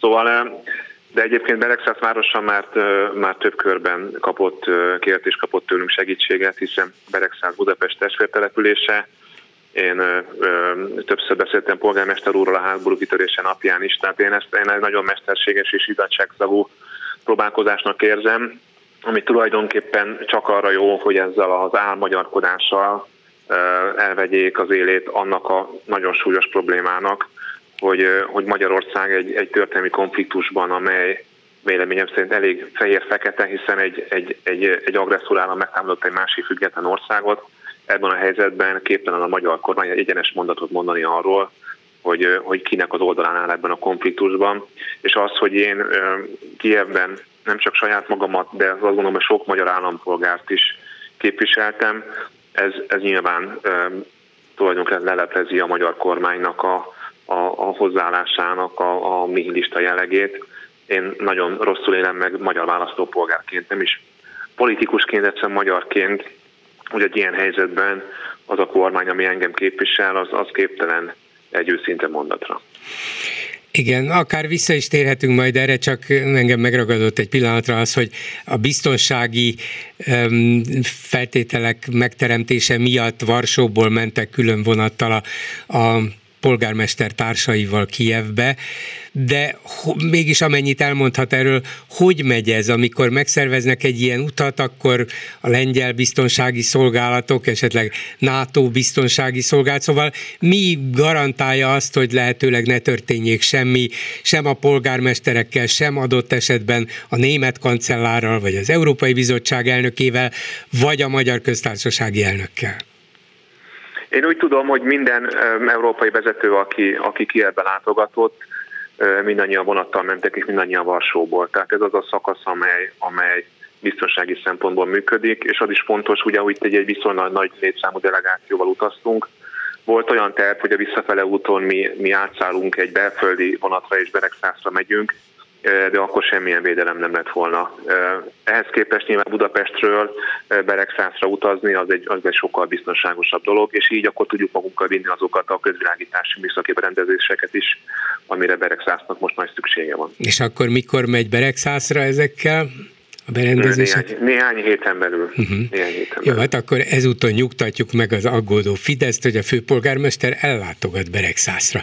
Jó, másba is belekötöttek, például abba, hogy ez is érdekes volt és jellemző, hogy hogy képes volt azt mondani és leírni, hogy Kív az ukrán, az ukrán helyesírásnak, illetve az ukrán nyelvnek és az ukrán kiejtésnek megfelelően, és elszakadt az orosz Kievtől, hát mert ennyire lefekszik ezeknek az ukránoknak, hogy még azt is elfelejti, hogy magyarul azt Kievnek szoktuk mondani. Miért tette ezt meg? Mert ezt kérték az ukrán barátaink, és azt gondoltam, hogy hogyha ez neki fontos, akkor nekem is fontos. Egyébként ezt én nem tudtam, csak itt is kialakult a műsorban akkor egy kis, nem is vita, beszélgetés arról, hogy most akkor Kiev, vagy Kív, vagy át kellene állnunk, vagy a, a magyar, magyar nyelvben át fogják-e írni Kievet Kívnek. Én azt gondoltam, hogy hát adott esetben például egy ilyen látogatásnál szerintem, ha kérik, akkor, akkor nem csak, hogy nem kerül semmibe, hanem az egy, az egy baráti gesztus, hogy azt mondjuk, ha kérik, hogy kív, mert, mert az ukránokkal vagyunk minden tekintetben, ebben a, ebben a lehet apróságban is. Másfelől viszont hát nyilván átállni a magyar nyelvben, a magyar nyelv használatban, a magyar kultúrában Kijevről Kijivre nem biztos, hogy olyan gyorsan történik, és Hetényi Zsuzsa, aki, aki az orosz irodalomnak kiváló fordítója, szakértője meg is írta nekem, hogy egyébként Kijev nem is az oroszból jött a magyar nyelvbe, nem tudom erről tudott-e, hanem már Anonymous használta először írásban, méghozzá latinból Kieu-ként írta le, és ebből jött ez a magyar Kiev, úgyhogy ezt nyugodtan mondhatjuk, ez ugyanúgy ki, magyar, mint, mint a Bécs vagy a Pozsony, nem, nem oroszból vettük át. Úgyhogy egy, ez egy... Nyilván, nyilván ez egy csomó szimbolikus kérdés kinyílik akkor, amikor, amikor történik egy ilyen történelmi dráma, és, és én, én nekem is a Kiev jön a számra.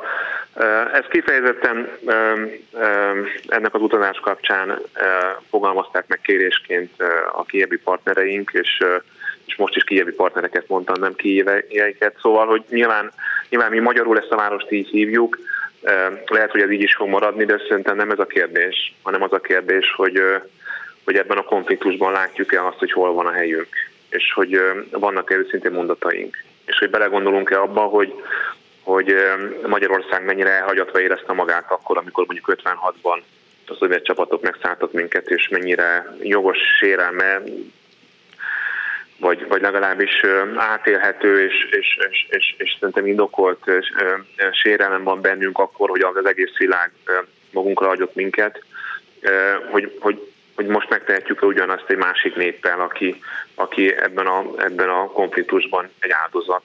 És természetesen pontosan lehet, majd a egyszer béke lesz, akkor majd lehet beszélgetni arról, hogy hogy Ukrajna milyen mértékben garantálja a nemzetiségi jogokat, lehet arról beszélni, hogy, hogy Ukrajna hogyan csatlakozik az Európai Unióhoz, vagy hogyan e, csatlakozhat a NATO-hoz, tehát mindenféle dolgokról lehet beszélgetni, meg minden lehet vita téma, de egy háborús, háborús helyzetben nem, a, nem az áldozat mellé állni, hanem mindenféle ilyen ködös mondatokat mondani, sőt, sutyomban az orosz propagandát súlykolni az internet mély bugyraiban, sötét bugyraiban, ez, ez számomra elkölcsinek teljesen vállalhatatlan, és, és a politika bárhogy mennyire is megkoptattuk, vagy megkopott, bármennyire is lejárattuk, vagy lejáratodott, bármennyire is demoskolódott, de azért a politikának mégiscsak alapvetően arról kell szólni, hogy mi helyes és mi, mi nem.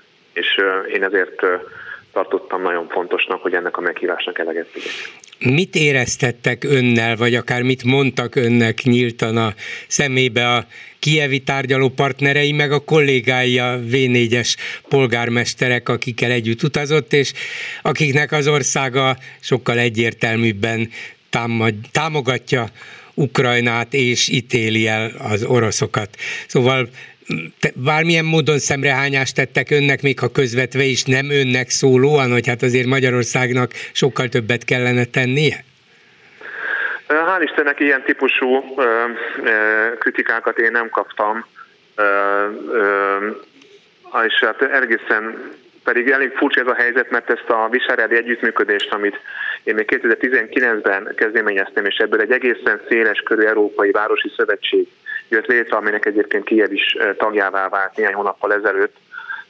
Ebben a, a, ez a négy viseleti főpolgármester úgy indult a pályáján, hogy egy nagyon éles szembeállással volt a saját kormányában. Ugye Csehországban, meg Szlovákiában ez a képlet megváltozott, Lengyelországban is azban az értelemben megváltozott, hogy ebben a konfliktusban a lengyel kormány nagyon erősen az Ukrajna oldalára áll, és az egyik leg, hogy mondjam, ebben a konfliktusban az egyik legbátrabb kormány. Tehát ebben az ügyben még Varsó és, és a, a, német, vagy a lengyel kormány sincs között sincs konfliktus, pedig ott is azért, azért áll a bál, amikor önkormányzatok maradék autonómiájának a, a kérdése merül föl. Szóval ebben az értelemben én tényleg egy kicsit olyan magányos voltam ebben a négyes fogadban, mert ugye nálunk Magyarországon itt éles különbség van ebben az ügyben. De én nem kaptam szemrehányásokat, sőt, ami nagyon fontos, hogy hogy, hogy, hogy, hogy azok az emberek, akikkel én Ukrajnában találkoztam, polgármestertársaim, vagy éppen az ukrán külügyminiszter helyettes, ők, ők, ők, ők, ők arról beszéltek, hogy hogy Magyarország volt az egyik első olyan ország, amely elfogadta, sőt azt mondom, a világon a harmadik volt, ami a 90-es évek elején Ukrajna függetlenségét elfogadta. Ugye Ukrajna első nagykövetsége Magyarországon volt, tehát kicsit az volt a hozzáállás, hogy, hogy kormányok jönnek-mennek, de, de a magyar, a magyar népre barátként tekintenek, és én azt gondolom, hogy ha, ha ez a konfliktus véget ér, és a magyar belpolitika megváltozik, akkor viszonylag gyorsan helyre lehet majd állítani a két ország közötti viszonyt legalábbis nagyon remélem, hogy, hogy, hogy, hogy ilyen típusú, hogy nem, nem, nem okoztunk túl mély sérüléseket, és ez különösen fontos, mert, mert ugye Kárpátalján több mint százezer magyar nemzetiségű ember él, és, és azt gondolom, hogy az teljesen jogosan a mindenkori magyar belpolitikának, mindenkori magyar kormánynak úgy a kötelessége, hogy a Kárpát medencében lévő határon túli magyaroknak az érdekeit nézze, és ebben azt gondolom, hogy, hogy a háború után, ami remélhetőleg hamarosan véget ér, azért, azért lesz teendője még az ukrán törvényhozásnak. Mennyire volt hasonló véleménye vagy reménye az ukrán tárgyaló partnereinek, hogy lehet-e béke és milyen alapokon, milyen feltételekkel? Hát én azt gondolom, hogy, hogy amikor arról mondjuk, hogy, hogy, hogy béke lesz, akkor, akkor békéről sokféleképpen lehet beszélni, lehet úgy beszélni, mint a magyar kormány, ami ugye nem mondja meg, hogy milyen típusú béke, neki nyilván az is békének számít, és a bizonyos szempontból persze az is, hogyha ha egyszerűen Oroszország megdönti az ukrán vezetést, és, és, és, és az is egy típusú béke, de hát azok az ukrán emberek, akikkel én találkoztam, azok nagyon világosan és egyértelműen úgy élik ezt meg, hogy, hogy akkor lesz béke, hogyha az orosz hadsereg kivonul Ukrajna területéről. Nyilván ez a fajta elkötelezettség, ez, ez, ez megkophat akkor, hogyha a háború nagyon elhúzódik, de azért, és, és egyáltalán nincs egy ilyen, egy ilyen kötelező optimizmus az ukrán emberekben, abban az értelemben, hogy tudják azt, hogy ne üdíz összakad előtt állnak, de én nem találkoztam ott senkivel, aki, aki ne lenne száz százalék meggyőződve arra, hogy, hogy, hogy, hogy kitartanak ebben a konfliktusban, és és hogy, és hogy ez ebben az értelemben csak egyféleképpen végződ, ez az, hogy, hogy, hogy, hogy, hogy az orosz hadsereg elhagyja a Ukrajna területét. Volt-e olyasmi, amit esetleg önön keresztül, bár nyilván nem ön erre a legalkalmasabb, még a, az ukrán vezetés szemszögéből nézve is, de hát mm, nem nagyon van kivel beszélniük, tehát volt-e valami olyan elvárásuk, hogy Magyarország, a magyar kormány tehetne többet is, most azon kívül, hogy Orbán Viktor az egyetlen talán az Európai Unióból, aki nem ment el Kievbe, és vagy gesztusokat kellene tenni, vagy másfajta segítséget is nyújtani, vagy erről sem esett szó, hiszen gondolták, hogy azért a budapesti vezetés és az ország vezetése nem ugyanaz. Igen, én, én, én nem kaptam ilyen típusú, ilyen típusú uh, meg, kéréseket, vagy, vagy, vagy ilyen típusú beszélgetések azok nem alakultak ki.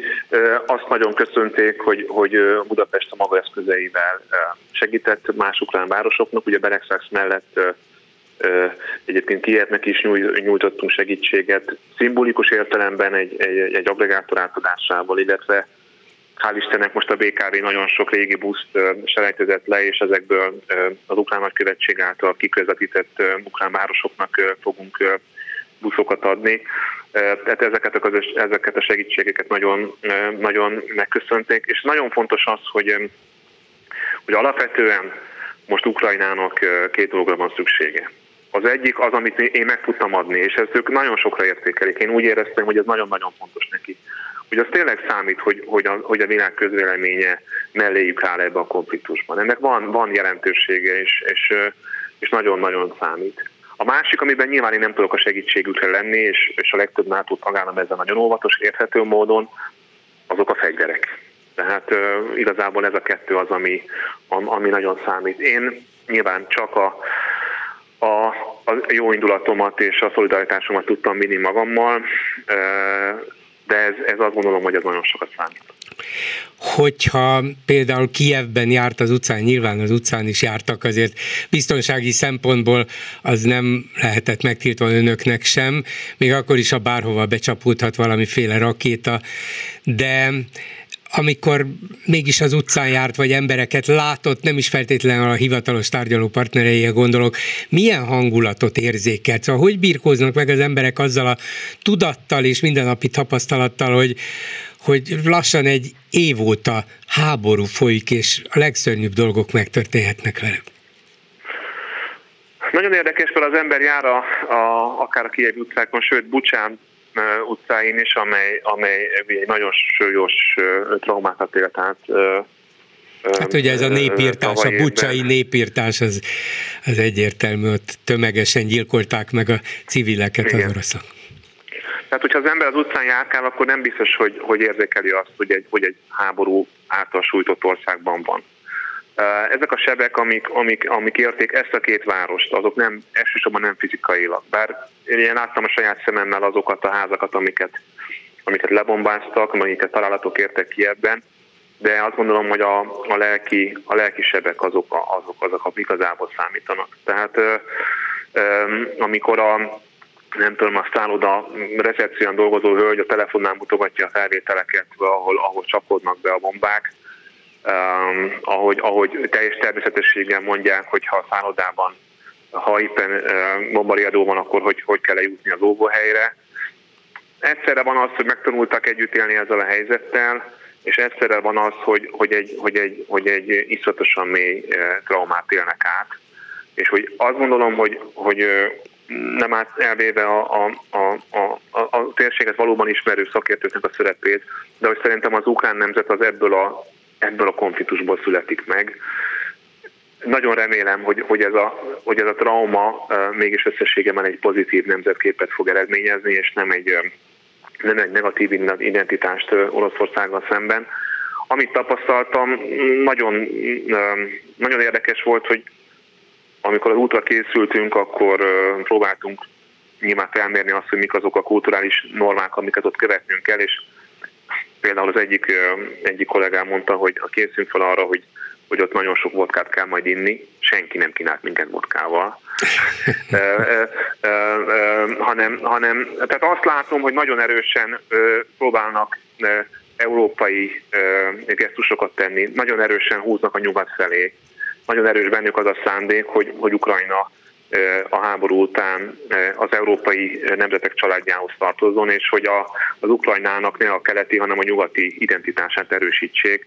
Ez, ez nagyon erősen benne volt az összes beszélgetésben, és nagyon sok szempontból a, a háborús védekezés egyébként olyan professzionális működési módot eredményezett, olyan például olyan applikációkat a vasúti közlekedésben, új fejlesztéseket, tehát egy egy, egy, egy, egy, egy, számomra egy sokkal nyugatosabb társadalmat ö, ö, láttam ö, ezen a pár nap alatt, és nem akarok ebből messze menő következtetéseket levonni, csak a saját érzéseimről tudok beszélni. Egy nagyon erősen nyugatos és, és Európához tartozni akaró népet láttam, vagy verdesztem fel ezekben az emberekben. Minden esetre budapesti polgárként örülök, hogy a képviseletemben is elment Kijevbe. Egy dolgot még, és akkor jöjjünk haza Ukrajnából a Jászberényi választás tanulságairól gondolom azért vezető politikusként, vezető ellenzéki politikusként és önkormányzati vezetőként van valamiféle elképzelése arról, hogy mi sikerülhetett olyan jól Jászberényben, és vajon ezekből a tanulságokból le lehet-e szűrni olyat, ami akár Budapestre, akár az országos politikára is alkalmazható lenne? Ez egy nagyon-nagyon szép eredmény és nagyon erős igazolása annak, amit én is úgy önkormányzati választásra való felkészülésben egy, egy, egy követendő útnak tartok. És um, mégpedig az, hogy, hogy, hogy engednünk kell, hogy az helyi választás, az önkormányzati választás az az önkormányzati ügyekről szóljon. Tehát én nagyon fontosnak tartom az ellenzéki pártokat, és nyilván parlamentáris demokráciában hiszek, ahol, ahol pártokon keresztül tudjuk elmondani a véleményünket, és választani magunknak képviselőket. De ebben a megnyomorított önkormányzati rendszerben, ebben a, a helyi közösségeket, a helyi autonómiákat, a, a szuverenitásukat, az állampolgári közösségeket folyamatosan megosztani, lenyomni akaró világban. Az önkormányzati politika akkor hiteles, hogyha az amögött akár ellenzéki pártok is odaállnak, de nem de világosan teszik, hogy ezek az ügyek, ezek a helyi közösségekről szólnak, hogy nem a hatalmat akarjuk elvenni az egyik pártól és odaadni a másiknak, hanem a, a központi hatalmat, amely el akar nyomni a helyi közösségeket, velük szemben a helyi közösségnek az erejét mutatjuk föl. Erről szólt szerintem ez a Jászberényi választás, amely, ahol én nagyon bizakodó voltam egyébként, ismerve a polgármester urat és az elszántságát, meg a csapat elszántságát is. Az eredmény azonban sokkal jobb lett, amit én reméltem, megmondom őszintén.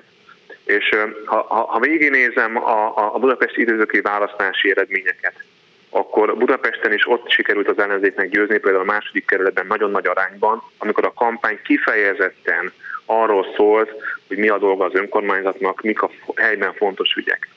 Ez nem azt jelenti, hogy nem kell az ellenzéki pártoknak beszélni a nagy politikai kérdésekről, az országos kormányzásnak a dolgairól. Ez arról szól, hogy, hogy a helyi választáson induló jelölt akkor hiteles, hogy a helyi problémákról beszél. És persze én pontosan tudom, hogy ez a képe Budapestre ilyen könnyen nem átfordítható, hiszen Budapest egy nagyon nagy város, nem egy, egy kisváros, ahol majdnem ismer mindenkit, és ráadásul nagyon erősen egy politikai frontvonalban vagyunk, hiszen például egy, egy, egy budapesti főpolgármesternek azt gondolom, hogy dolga elmenni ki ebbe egy ilyen helyzetben, tehát más, más, más, a, más a lépték, és más a, más a, a, a mi feladatunk is egy picit, de, de az, ez az eredmény engem meggyőz arról, hogy nekem főpolgármesterként mindig arra kell fókuszálnom, hogy az, hogy az én főnökeim, ha úgy tetszik, a budapesti polgároknak az érdekeit képviseljem, és ne hagyjam ne hagyjam a pártos politikát túl mértékben eluralkodni a fővárosi koalíció vezetésében, miközben tisztelen becsülöm és szövetségesként természetesen elfogadom azokat a pártokat, akik támogatják, és illetve alakítójának a koalíciónak, amit vezetek. Köszönöm szépen Karácsony Gergely főpolgármesternek, minden jót, viszont hallásra! Köszönöm szépen, viszont hallásra! Háló, jó estét kívánok! Jó estét kívánok! Parancsoljon, hallgatom. Általában tilos rádiót szoktam hallgatni, de az ön műsort ezt nem hagynám ki. Köszönöm. Soha. Amiatt telefonáltam, hogy a, a korrupció ügyében lenne néhány mondatom hozzáfűzni az eddigiekhez, hogy az egész integritás hatóságos dolog, ez szerintem egy nagyon álszent valami. Tudnélik már az első megközelítésben is amiatt, hogy, hogy a hatóságnak az elnevezése, hogy ezt a szót, hogy integritás, szerintem száz emberből 90 nem tudja, hogy mit jelent, vagy 99. Vagy lehet, hogy, igen? hát vagy azt mondom, igen. Lehet, még, lehet, hogy százban mondjuk 20 igen, mondaná, igen. hogy még, azt még, jelenti, hogy, hogy épség, teljesség. Igen, igen. Ez, ez még ha érték is. Jelent valami ilyesmit, hogy vagy fektetetlenség. Szóval eleve egy, egy ilyen nevet adni ennek a hatóságnak. Miért nem merték be vállalni azt, hogy korrupció ellenes hatóság, vagy korrupció igen, ellen hivatal, vagy igen, teljesen, teljesen igaza van. Ez egy nagyon jellemző árulkodó jel arra, hogy hogy próbálják ezt is elmismásolni, még ebben is. Akkor a következő, hogy, hogy ez azt hiszem, hogy hatóság nemet visel, ugye? Igen. De ennek nincsenek hatósági jogköré, tudtam ma. Hát nincsenek, tehát, praktikusan tehát ő, nincsenek. Ő csak továbbíthat ügyeket, csak kérhet más állami tényleges hatóságokat, hogy lépjenek föl, és aztán, hogyha Pót Péter meg akarja a seggét, és azt mondja, hogy na jó, akkor itt most itt megnézzük, mi van, akkor esetleg eljárnak, de amúgy nekik nincsen nincs, nincs, nincs, intézked, nincs intézkedési joguk, nincsen döntési joguk, nincs, nincs, úgyhogy ez is félrevezető. Holott az a folyamat, az a tendencia, az, az teljesen világos, túszunk lefelé, pont a Transparency International szokott csinálni egy felmérést, ami nem a tényleges korrupciót nézik, azt nagyon nehéz, de a korrupció érzékelést ezt, ezt lehet különböző kérdőívekkel, és a korrupció érzékelési indexben, ezt már szerintem 20 évet csinálják, 2010 óta Magyarország folyamatosan lefele csúszik.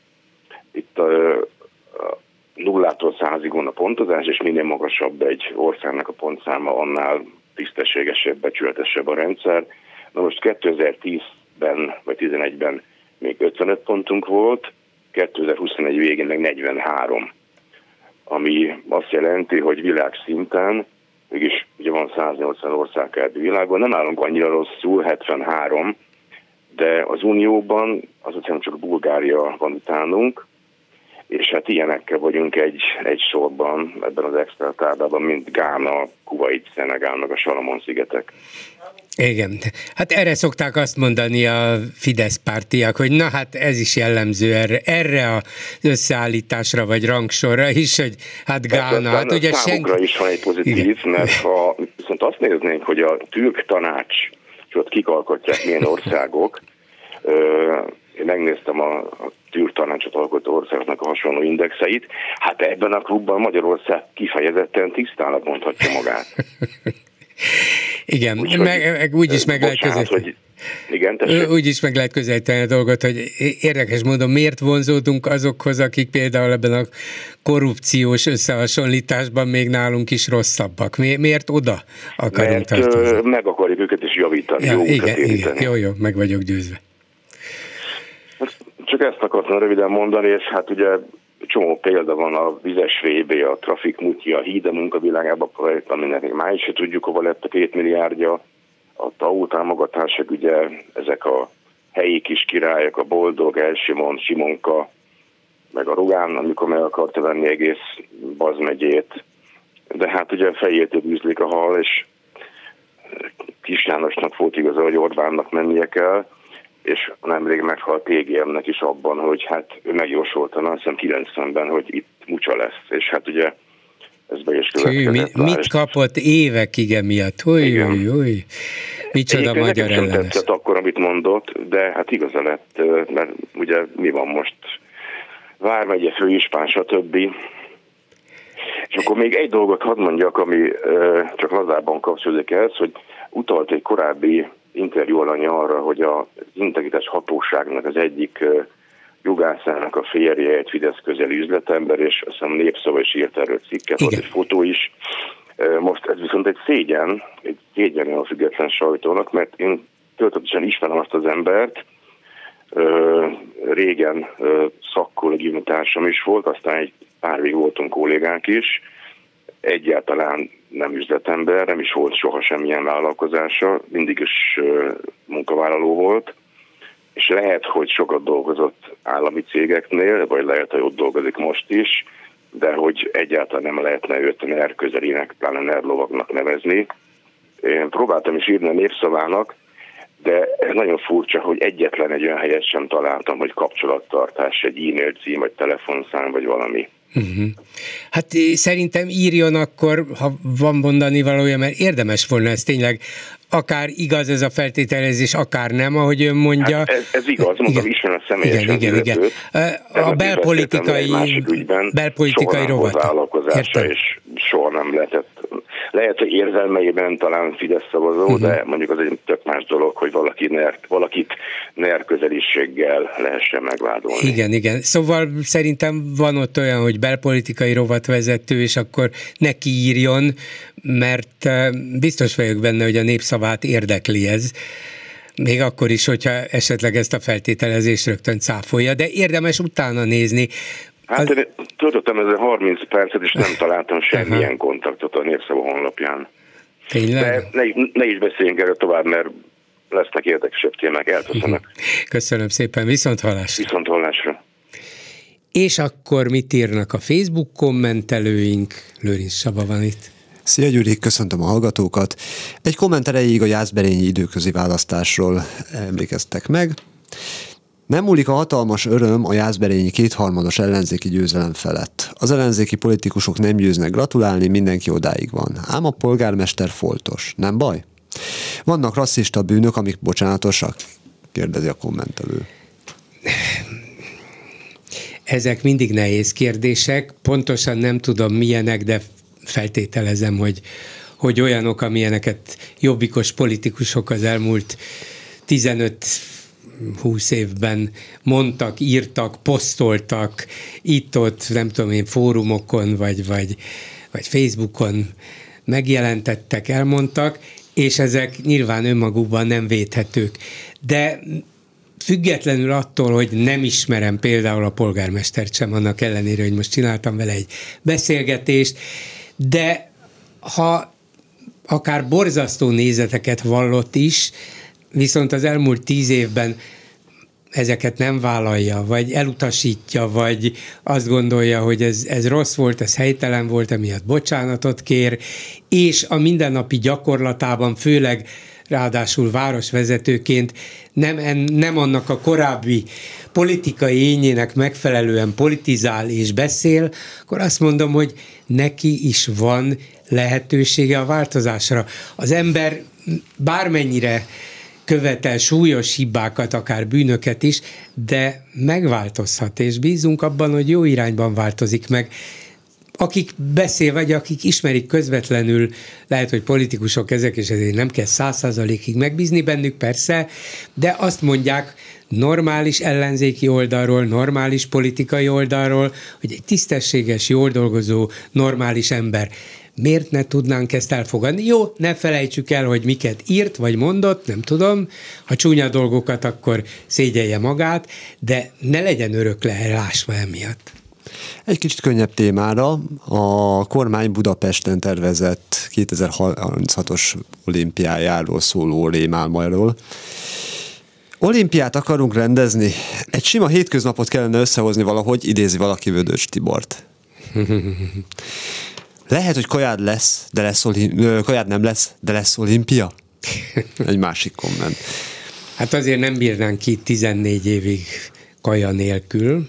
De olimpia nélkül? Olimpia nélkül 14 évig mindenképp ki kell bírni. Hát ha csak, például lehet, hogy Párizsnak annyi gondja, baja lesz. És vissza. És azt mondja, 2024 nem tudom vállalni. Tényleg, ezek szankciók tönkretettek bennünket, mondja Macron elnök, és azt mondja, inkább feladom. És akkor jelentkezik Orbán Viktor, átvállalom. Mi megfizetjük. Nem volna szép? De mindig erre a pénzre gondolsz, hát micsoda dicsőség volna Én az. Puskinból indulok ki, az... aki azt mondta, hogy minden az anyagin múlik. Hát ezeket a rossz vicceket így sütöd el nekem, borzasztó. Egyébként Hoffitól idéztem, szóval. Na jó. 2036-ban Budapesten olimpia Orbán jó voltából. Száz évvel ezelőtt még, még a náci birodalom fővárosában Berlinben rendeztek olimpiát térrel ki egy Jó, jó, Berlinben is rendeztek, Moszkvában is, de Los Angelesben is, meg Rómában is, meg Szöulban is, meg Barcelonában is, meg Tokióban Nekem is. továbbra is, hogyha már a pénznél tartunk, Atlanta jut eszembe, a videó, az először figyeltem fel arra, hogy mennyire tud elszállni a költségvetés egy olimpiának. Az, az olimpiát rendezzék meg vállalkozói alapon, veti fel egy kommentelő, fedezett teljes vagyon, apuka, leány, vő, gyerekkori barát plusz csányi. Ha még hiányzik, azt csak kipótolják valahogy. Ezzel csak egy baj van, hogy van olyan álláspont, amely szerint ezek a pénzek sem az említetteké. Hát igen, igen. Nem, ez, a milyen alapon? Vállalkozói alapon? Vállalkozói alapon. Á, ez itt nem megy, azért ne legyünk naívak, egy, egy ilyen kis országban, még az Egyesült Államokban is nehezem, de igen. itt ez, ez reménytelen, és különben sem arról van szó, hogy a vállalkozók arassák le a dicsőséget, itt a magyar nemzet és vezetője kell, hogy dicsőségesen fölemelkedjék, és Orbán Viktor elvigye a hazát addig a pontig, hogy megrendezhesse ezt az olimpiát. Melyik magyar nemzetről van szó? Arról az 1 millió 300 ezer emberről, aki szerint... 87 ezer, igen. Akiknek a 97 százaléka szerint, igen. Akkor egy másik téma, Duró Dóra megtagadná Ukrajna pénzügyi támogatását. Egy komment, Duró Dóra Orbán női hangja? Nem, egy ellenzéki pártnak a képviselője. Nagyon ellenzi. Ja, nem ellenzi. Nem, nem, nem, nem, nem. Ehhez képest a szerkesztőségben felvetettük, hogy inkább Novák Katalinnal mutat feltűnő hasonlóságot Duró. De Novák legalább elment egy, hát nem tudom mennyire lényeges, de mégiscsak elment Kijevbe, és mégiscsak együtt mutatkozott Zelenszkivel. Meg is Igen. kapta érte a magáét a fideszes kommentelőktől. Hát ez a pénzügyi támogatás, ez nagyon-nagyon megmozgatta az embereket, és a misebort is küldjék vissza. Hmm. Ez ennyi lett volna a komment szekció, én most nem láttam hirtelen jobbat. Miért? Ezek nem voltak jó? Nagyon jó. Na jó, köszönöm szépen. Egybe telefonáló a vonalban közben, bocsánat, elmondom, hogy meg lehet nézni a Népszava online felületén az impresszumot, Boda András belpolitika, szóval megvan, hogy kinek lehet írni, és a népszava biztos tovább megy információk alapján, hogy ki is az integritási hatóság korrupció ellenes munkacsoportjának az alelnöke, ki az ő férje, lehet-e őt azzal vádolni, hogy be van kötve a nerhez, vagy nem lehet. Ezek érdekes dolgok, érdemes őket tisztázni, el lehet jutni azokhoz, akik foglalkoznak ilyesmivel. Háló, jó estét kívánok! Jó estét kívánok, Horváth Éva, nyugdíjas faipari mérnök vagyok. Hány percen van, hogy beleférek Nyugodtan, van vagy nyolc. Ó, sok. Az Integritás Bizottságának a dolgait már előttem ketten is elmondták, vagy hárman nem tudom, nem mindet hallottam, de ehhez kapcsolódna a korrupciónak egy nagyon rejtett és gumicsonttal még nem lerágott témája, hogy nevezetesen az egyetemek és kuratóriumok. Ugyanis ha van mondjuk 20 egyetemünk, abban mindegyikben van egy-egy miniszter, miniszterhelyettes, stb. egy millió forintos fizetése, plusz még öt tag, az havi, mit tudom én, 200 millió forint, vagy 150 millió forint, évi egy milliárd. Ez semmi ahhoz képest, amennyi fölött ezek az emberek, akik életfogytiglan, tehát még a dédunokáimnak az egyetemeit is ők fogják igazgatni, illetve irányítani, amilyen anyagi feltételek között ezek az egyetemek vannak, és amit ezek az egyetemek elkölthetnek, ezt mind ezek az emberek fogják eldönteni, hogy például nem csak a fizetés, a fizetésük minimális ebből az összegből. A fizetésük mellett a lényeg az, hogy ők döntik el, hogy kik fogják a felújításokat végezni, kik fogják a bútort beszállítani, melyik cégek fogják az egyetemeknek a takarítást végezni, és a többi, és a többi. És melyik másik egyetemmel fognak szerződést kötni, és elkölteni az uniós pénzeket. Erről gyakorlatilag nem nagyon esett szó, csak igen. arról, hogy mit keresnek. Igen, és ez az csak az semmi. anyagi, igen, és ez csak az anyagi része nagyon fontos, és lehet, hogy erre mennek rá elsősorban, de arra, arra is hatásuk, befolyásuk és döntési joguk van, hogy végül is mit tanítsanak azon az egyetemen. Tehát ha valamit úgy gondolják, hogy politikai szempontból nem volna helyes tanítani, hát ezt inkább dobjuk ki, akkor egyetemi autonómia hát olyan már nem nagyon van, ide vagy oda, ráhatásuk van arra, hogy hát akkor például ilyen és ilyen szakot nem kellene, ez felesleges pénzkidobás. Nem ilyen feltételes módba döntenek, ők nem kell, nem igen, lehet. Igen, igen. Kész. Így van. Tehát ismerjük a jelenlegi rezsimnek a döntési mechanizmusát. Itt nincs olyan, hogy, hogy hát kellene, hát nem kellene. Nem lehet. Nem, ez és ez az utasítás, ez a parancs. Ez, ez, és ez a három cége a mit Mészárosnak, vagy a Tiborsnak, vagy a Matolcsi gyereknek fog butort készíteni, igen. Rekonstrukciót csinálni, beruházást, igen. és így tovább. Igen földet venni, vagy vagyont eladni.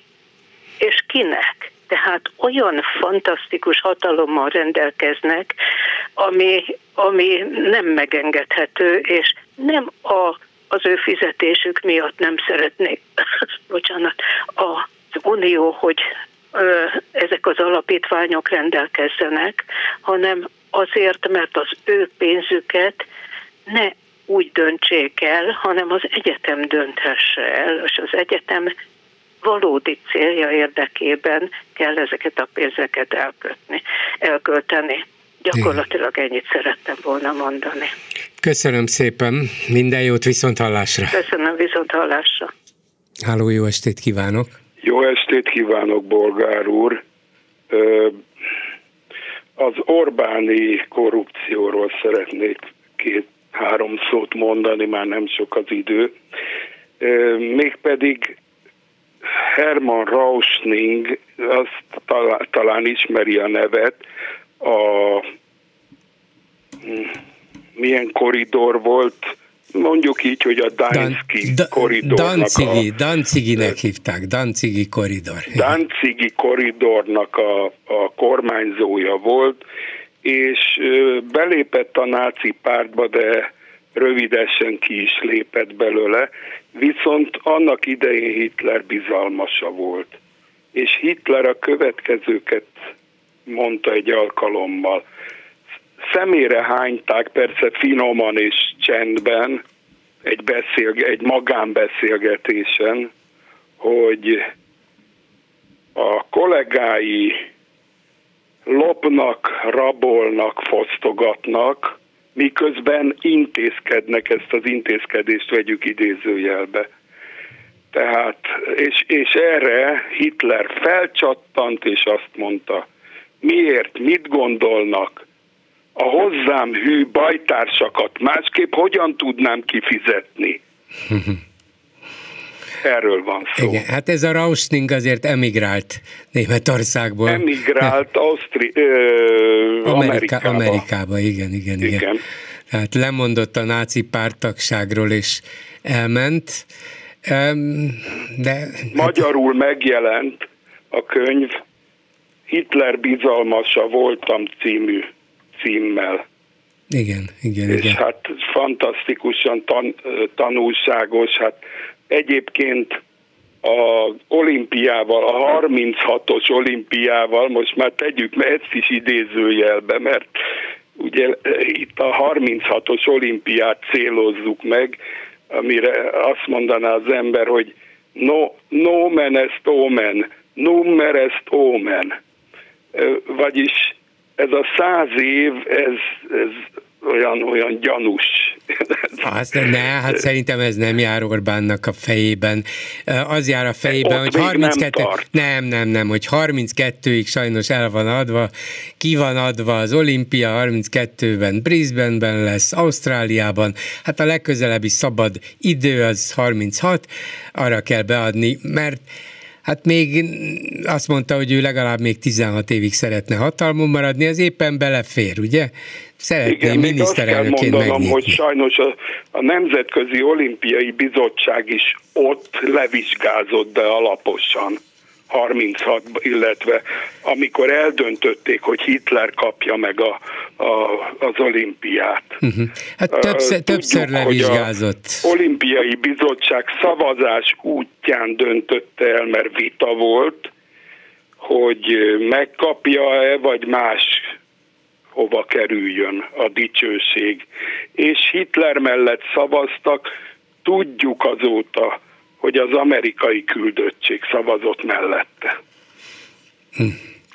Na, a Nemzetközi Olimpiai Bizottság is megéri. Megérte a pénzét, Megérte és meg is éri. Köszönöm szépen, viszont hallásra. Köszönöm, uram, viszont hallásra. Ezzel a megbeszéljük mai műsora véget ért. Készítésében közreműködött Král, Kevin, Lőrinc Csaba, Erdei Tünde, Simon Erika és Kemény Dániel, Bolgár Györgyöt hallották, viszont hallásra holnap.